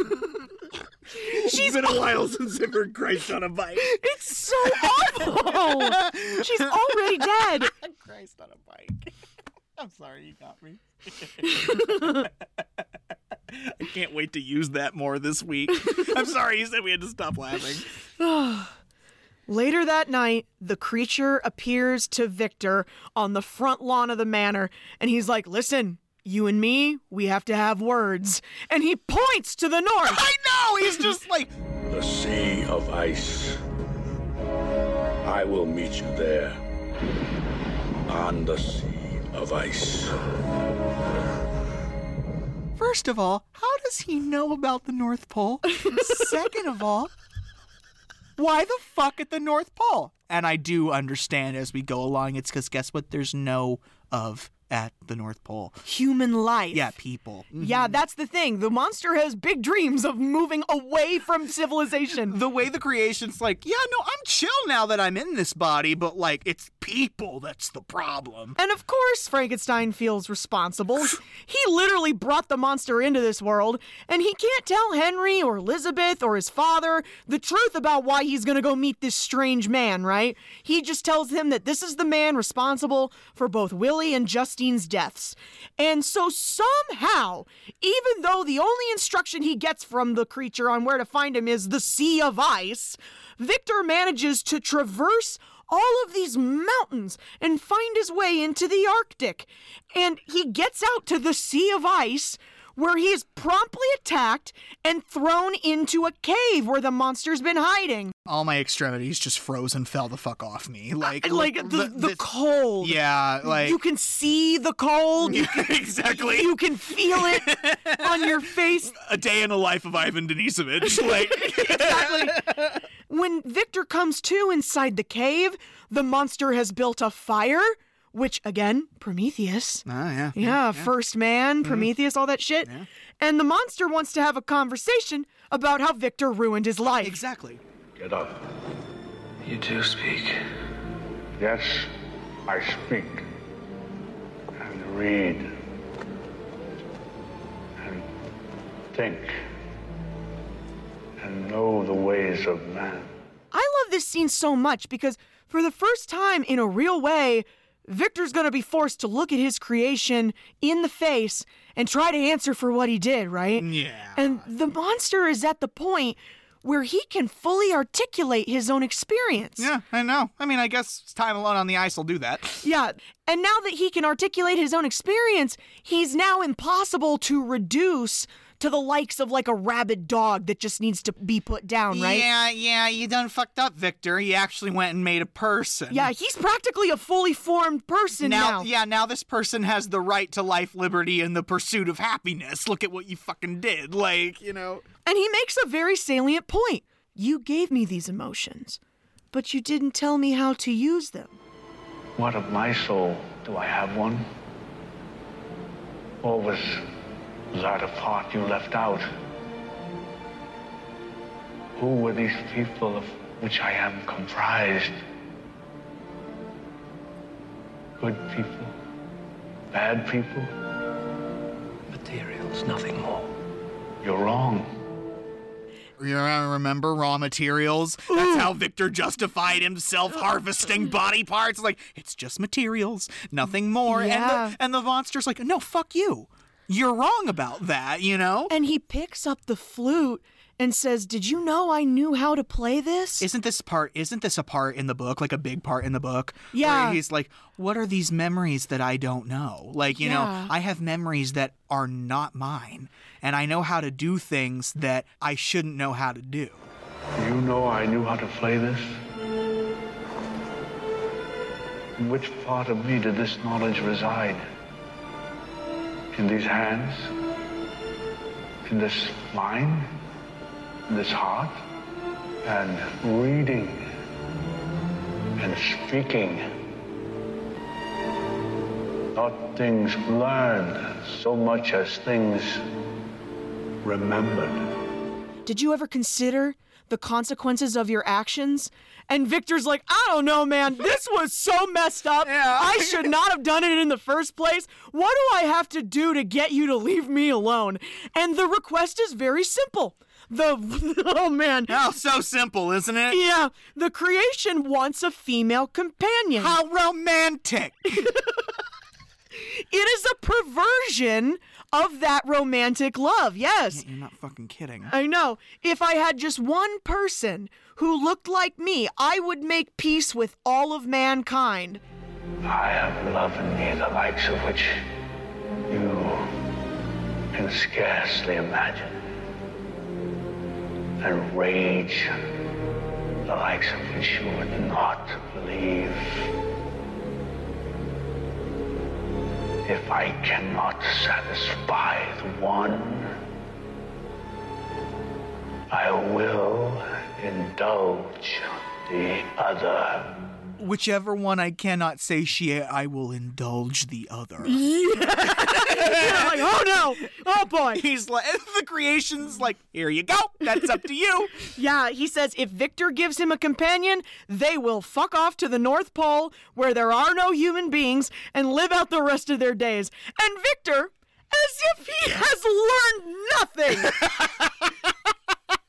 says yes. and I just, I can't. I absolutely cannot.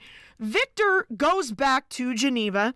He breaks the bad news to Elizabeth that they have to postpone the wedding for a month, and she is shitty about it. She could honestly just have gotten over herself. I don't know, bud. I think. No, no, no. Victor is the problem. I get it. But, like, it's a month, your date will come. Like, She's already put off the wedding so he could go to medical school and ignore her for like a year. And now not only is he insisting they wait another month, but he won't tell her why. One month, that's all I ask, and, and and then we can be married and we can forget this whole business. I promise. Promise? Promise? Oh, don't dare use that word to me. You you promised to tell me who this man was. You promised to abandon this work for good. Your your promises don't mean anything. Elizabeth! I have to leave this house. What, what are you saying? Where will you go? I don't know, somewhere I can recover. And so she's packing her shit and she's leaving. While Victor gets geared up for some more ungodly foolishness. ungodly foolishness. This is where the narrative of the film starts to divert from most of Mary Shelley's novel. what? I- It, yes. Really? Yes, You really. don't say. Uh, oh, you're making fun of me. no, Okay. I'm not making fun of you. I'm making fun of the movie. because you know uh, th- frankly i find the course of this narrative more interesting but we'll get there the creation is actually helping Victor prepare to engineer a bride this time. He's even got ideas for who the raw materials should be, right? Oh yeah, because we got some fresh raw material sitting down at the Commons, right? Like, Oh, the monster digs up Justine's body and demands that Victor use her corpse. he likes her pretty yellow hair. And Victor, this I guess this is the line for Victor. He's not gonna violate someone he knows. Uh, And he's like, Are you fucking kidding me? What about Schiller? What about Waldman? All right, all right, you're not wrong, you're not wrong. Materials, remember? Nothing more. Your words. You will honor your promise to me! I will not. Go on, kill me now. That is mild compared to what will come. If you deny me my wedding night, I will be with you on yours. He would. Oh no! he Oh, would. no. Meanwhile, Elizabeth is literally getting ready to walk out on him. And she's in this chapel saying a prayer before she leaves her childhood home forever. And Victor is begging her to stay. She's in the chapel and he collapses in tears on the altar, beside himself. And I'm kind of rolling my eyes because he's got no one to blame for this but himself. No one. And Elizabeth decides that she can, in fact, fuck around and find out. Oh yeah, when she's like, Marry me today. Tomorrow. Tell me everything. But you must tell me the truth. Then together we can face anything. um, that is not the policy I feel like a lot of women would act on. Oh, d- dude, women will ignore a lot of red flags. I just feel like knowing men, you know, you, you're not just like, marry me now, we'll talk about the fucked up shit you've done later. Oh, I'm like, girl, you've got no idea what's about to smack you between the eyes None. or between the breasts, but we'll get there. yeah, I know. I'm, I'm bad for that Oh, You're joke. Fired. I'm bad for that joke. That's twice you've been fired, and this isn't a romance. This is page eight. yeah. We're coming to the end. You're at the bottom of page eight. So Elizabeth and Victor are married at his father's bedside because dad's not been doing so hot. Oh yeah, not since the death of William. No. Yeah, no, he's been t- he's taken to the bed. He's not left it. He looks super Scrooge, doesn't he? He does. With the nightcap and the everything. Yeah. And the moment they're married, they're taking off away from the manor, and you guessed it. They're not off the property five seconds. And the creation is in the house and has strangled Victor's father. I mean, you know it when he sh- when he closes his eyes. Mhm. I'm like, ah. Which also does not happen in the book, by the way. His father basically dies of heartbreak Eh, after this next death that's coming up. Like Johnny Cash. A little bit, yeah. Sorry. And the other thing is that in the book, Clerval actually dies. Oh, he does? He does, but they left that out of this movie. I like that, though. I like Henry a lot. Yeah, I'm glad he survives. Victor takes Elizabeth and like 12 big dudes, arms them to the teeth, and they go off and try to have some kind of honeymoon, right? They go to this little inn and they post guards around the entire house and tell them not to let anyone in. You can't Run from your problems, guys. you can't. Oh no. They will turn up in the form of Robert De Niro and wreck your life. Uh-huh. But before Robert De Niro wrecks his life, we got to talk about this honeymoon scene. Do we have to? Oh, yeah, we do. Oh, well, they missed the last ferry, right? they get into the, they get into this. they must be in like France or somewhere, I don't Italy, know. like But they are in this honeymoon suite, and I swear to God, none of this was necessary. Sweet. I, it's yeah, It is it's- a cabin. It whatever. it's the honeymoon suite. But like, I just, I really do not think any of this was necessary. I am glad that it's here, but I'm also powerfully aware that, that there's no acting required. yeah, Kenneth Branagh really, really, really just wanted to get into bed with Helena Bonham Carter on camera. And the way, ooh, this does make me heave. Ah! Brother and sister, no more. Now, husband and wife.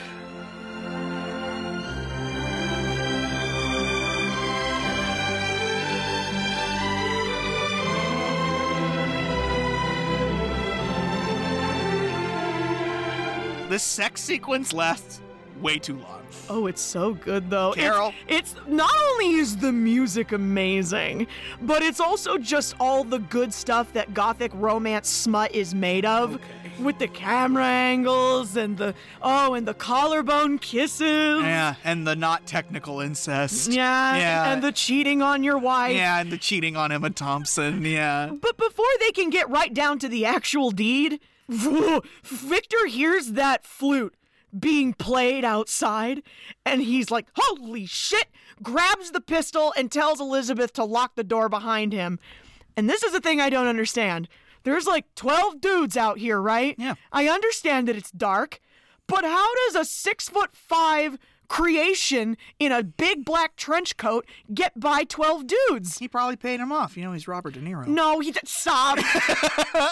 he did not pay them off. I think he sneaks in through the balcony, but still, again, how do you not see the huge dude climbing a tree?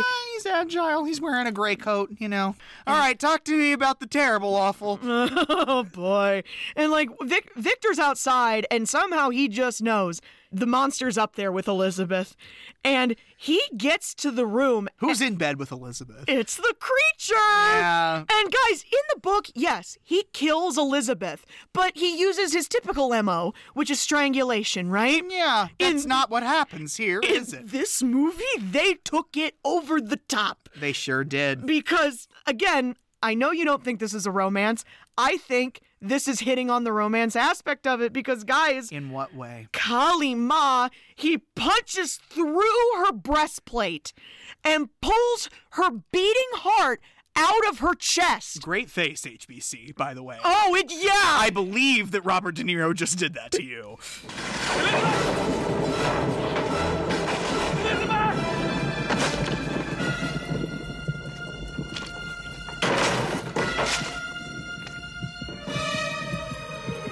I keep my promises.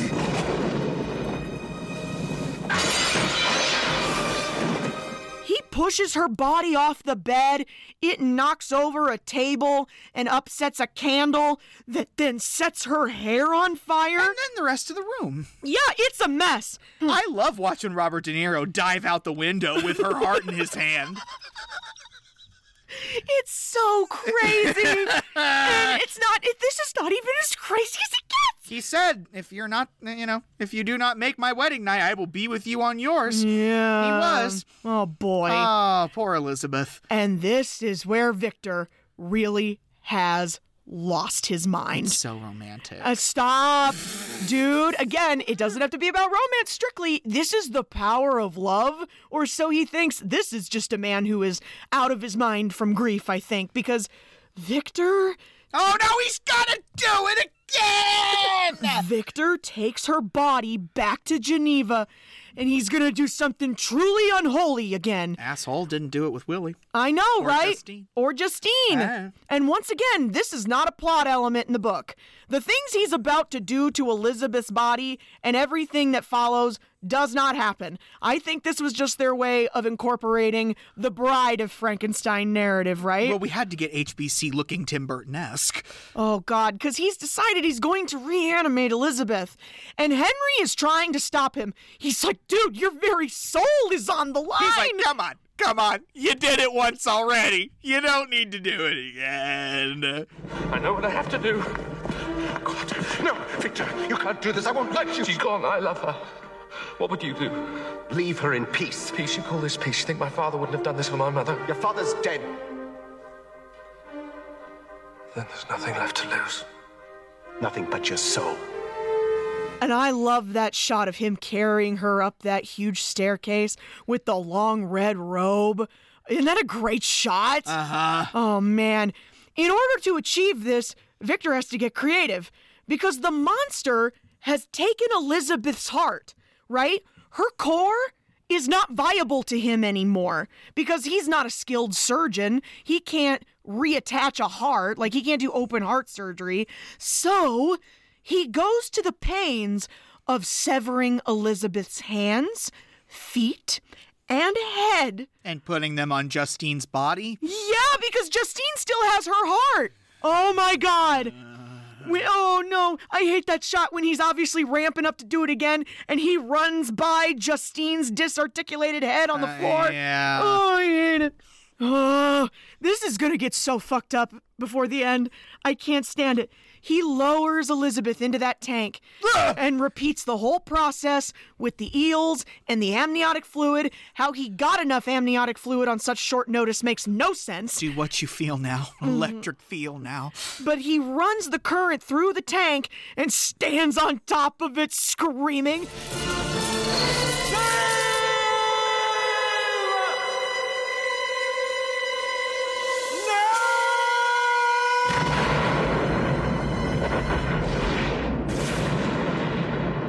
Victor takes her out of that tank and cleans her off, puts her in her wedding dress, and puts the wedding ring on her finger. The literal bride of I Frankenstein. actually, I can't. I can't. I know. I actually can't. And like he's got her sitting on a box with her head in her lap. This is so uncomfortable, Carrie. I know. He's trying to coax her back into sentience because he knows based on what the monster has told him about how this works is that he can make her remember parts of her former life, right? Say my name. Please. Say my name. Remember. You must remember. Elizabeth? Oh, the makeup on HBC. She picks her head up. And like it's the same thing like with Robert De Niro. She's got stitches crawling across her face. And like she's reaching up to touch Victor's face. And you think for a moment there's a flicker of recognition behind her eyes, right?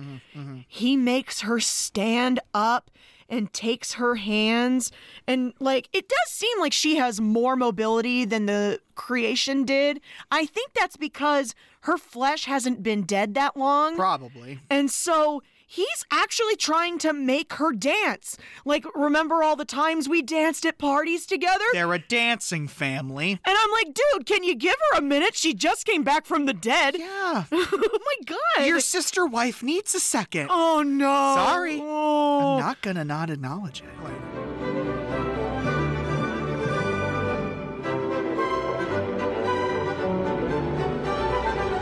Elizabeth?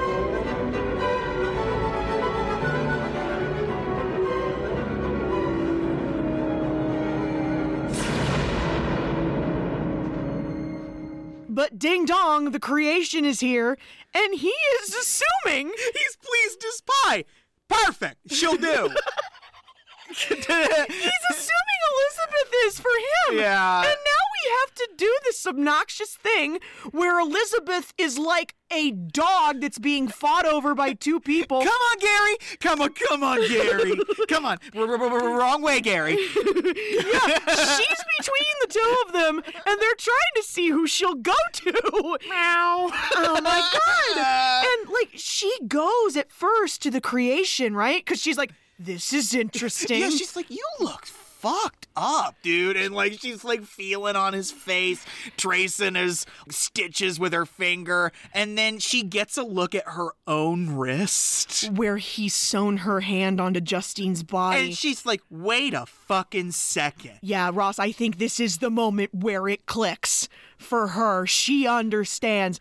She's like, wait a minute. I'm Elizabeth Laverna Frankenstein, and you did not just do this to me! She looks over at Victor with that horrified look on her face. And he's still all like, say my name, say my name. Say my name, Elizabeth.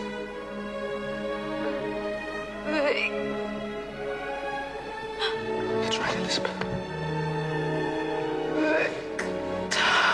And listen, I know this is not what she says, but sh- the way she's saying it has an air of, you absolute bitch. Like she says her she says Victor and like grunts and like shakes her head as if to say no. No, you No, you did not do this to me. She remembers more than the creature did when he came back.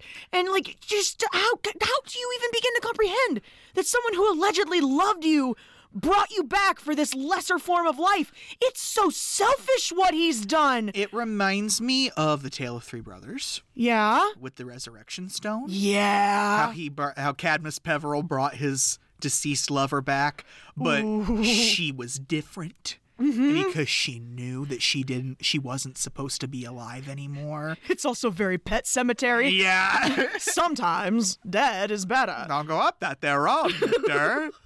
and guys, she makes him pay for it with the Jeez. most horrific display. Yeah, no, this is like one of the scariest parts of the film. because uh, Victor and the monster start playing tug of war with her. Yeah. And she can't handle it. She runs away from them and she's like, she's making these gestures like, look at this. Look at what you fucking did. Look at me. And she picks up this oil lamp. She's like, need to get rid of me. Like, yeah, she she doesn't spill it on herself. She doesn't throw it down. She crushes it over her head. she got that human strength, that superhuman strength too now. and immolates herself. Get away from us, she's mine. She's mine! She said my name! She remembers! She's mine!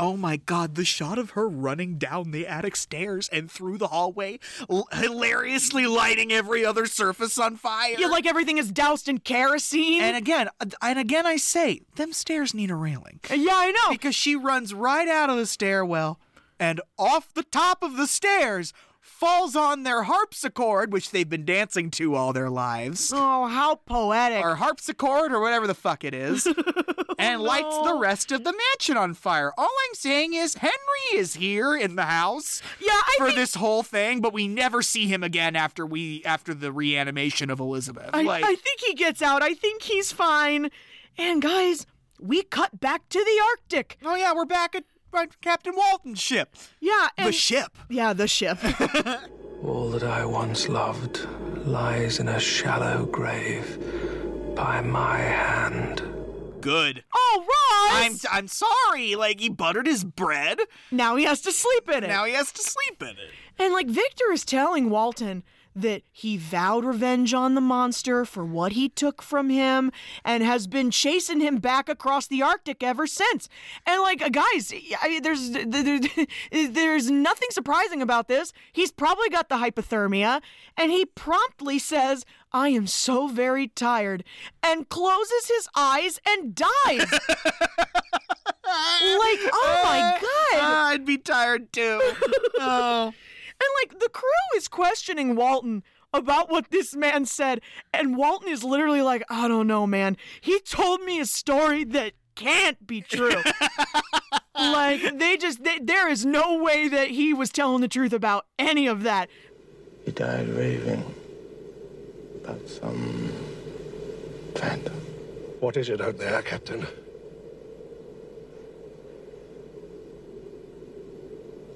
He told me a story that couldn't be true. But guess what? The truth is about to come walking out of the fog because they hear that ghostly howling again, right? And they it's coming from the cabin where they think Frank is, and they go back to the cabin, and there's the creation over his body. And even after everything that has happened, what is so astounding and almost beautiful to me is that the creature finally experiences a third emotion. Oh, yeah, it's all been love and rage up until now, right? But now there's sorrow. Who are you? He never gave me a name.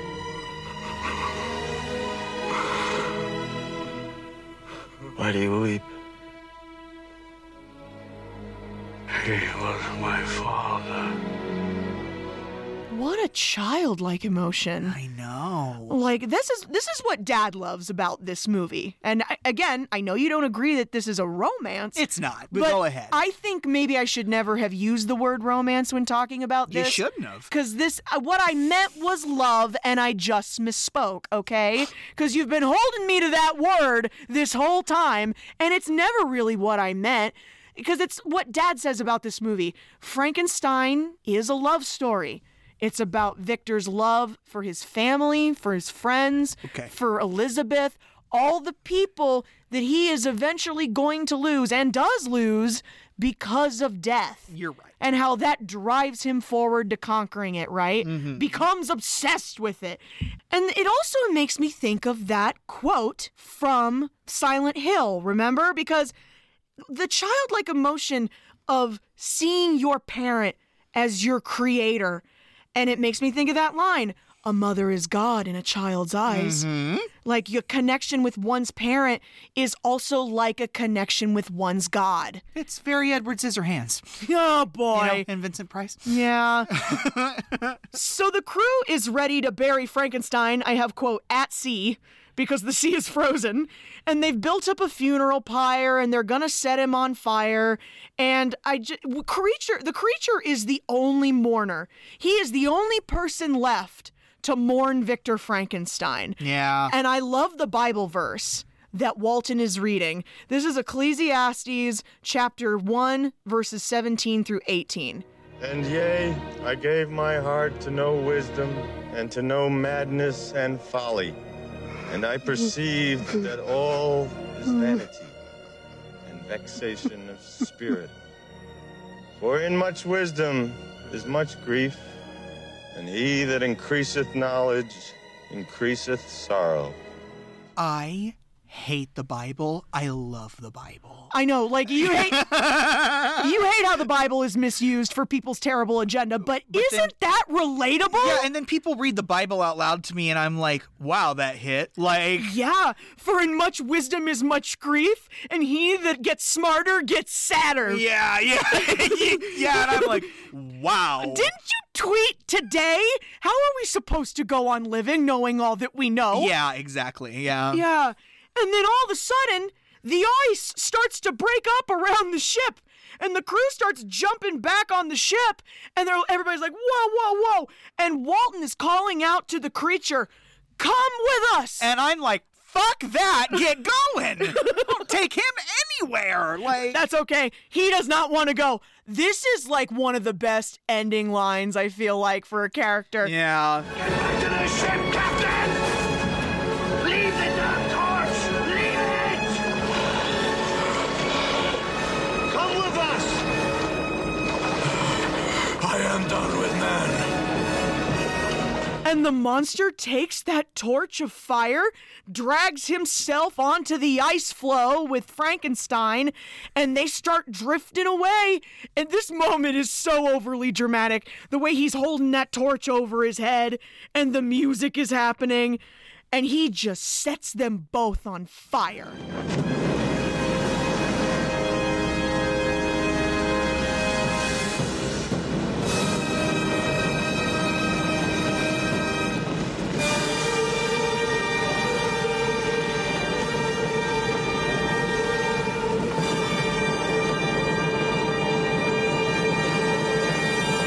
It's so good. It is good. It is good. Oh, in the book, he gives like a way f- more flowery speech at the end, but I just kind of love the finality of I am done with man. Foom! Self immolation. And where are you going to go, Walton? Hmm? Captain Walton, what have we learned? Yeah, what have we learned? What did you learn, Dorothy? Yeah. well, I learned not to take a bunch of men on like a transatlantic uh, suicide mission to the North Pole. Go in summer, Walton. Yeah, go Go- in go- summer. like, leave in spring. You'll be there by summer, okay? Oh my god, it took six months to get anywhere. I mean, seriously. After witnessing all of that, Robert Walton decides it's not worth it to find the North Pole. No. LMAO. can't believe that. Yeah. I absolutely can't believe it. No, it, it is the notion of I've already caused so much death, no need for any more. Yeah, we don't have to go with the sunk cost fallacy Which here. is kind of what happened to Victor. Of course I've it is. already caused so much death, no reason to cause any more, you know? Yeah, like, because literally he didn't believe Victor at first, and then the proof walked out of the snow, and like, Victor really did kill his whole family. Yeah, he Except did. for his mother. yeah. like, Isn't that wild? yeah, he didn't mean to. All in but- the pursuit of trying to conquer death. Exactly. It's absolutely knucking fuss. You can't ch- you can't cheat death, everybody. It's coming. And yeah. Sorry. Like I said, no, of course it's not a romance. I misspoke. I never should have used that word, okay? This is also for me a love story. I think that it does elevate the narrative. It's not like there's not things in the book that are heavily, you know, it's a gothic romance for crying out loud, as well as being, you know, science fiction, horror, all of that fun stuff. Mary Shelley, the original goth girl. Oh my god! but at the same time, the elements from the gothic romance are so heavily in there. Like even listening to Victor talk about Elizabeth, how he feels she is so important.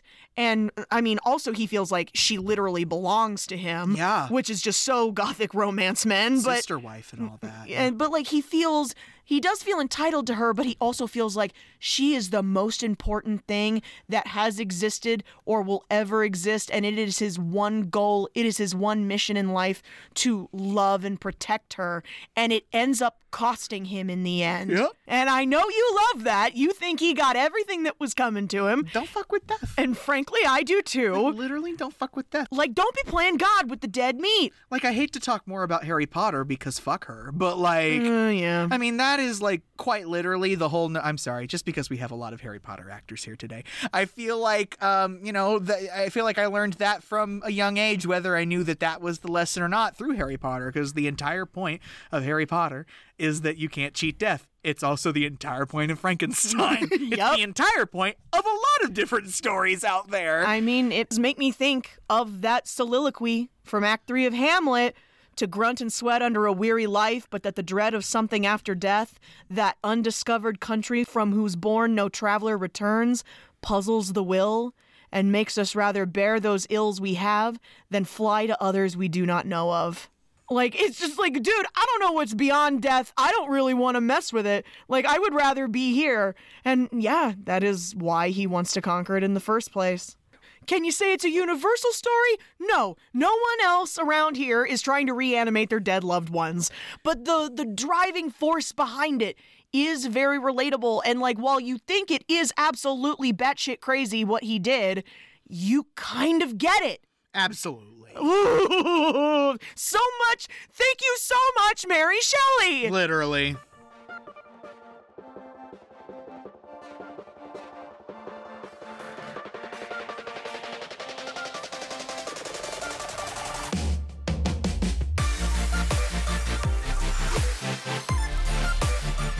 Well, guys, we hope you like Kenneth Branagh because you're getting like the worst of him next week. yeah, like he was kind of the villain this week, but he's really the villain next week. I mean, we wanted to do a Black History Month selection and a romance and a couple of others. Gary picked uh, two wild romantic stories. Um, Thumbelina. Love stories. Two wild Lo- love stories. Okay. Thumbelina, the human trafficking story. Stop. And uh, the horror that is Frankenstein. Um, I thought we'd end the month with a love story that is about making a movie. Yeah. Yeah, Mary Oh, Kicking and boy. Streaming Energy. Oh my god, guess who else is back? Eddie Redmayne! Oh, that's right. he was here so recently. Was he?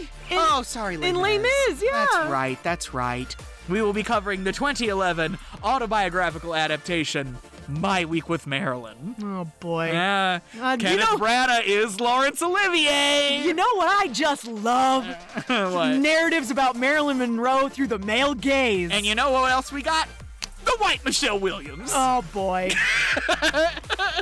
so look out for that next week, guys. In the meantime, you can go follow us on Twitter at Kick and Stream. K I C K N S T R E A M. You can write the show at kicking and streaming podcast at gmail.com. That's with an and, not an ampersand. and don't forget, folks, please be practicing the three R's rate, review, retweet. Rate, review, retweet, folks. We want everyone to come and join our little romantic watch party. Stop using that word.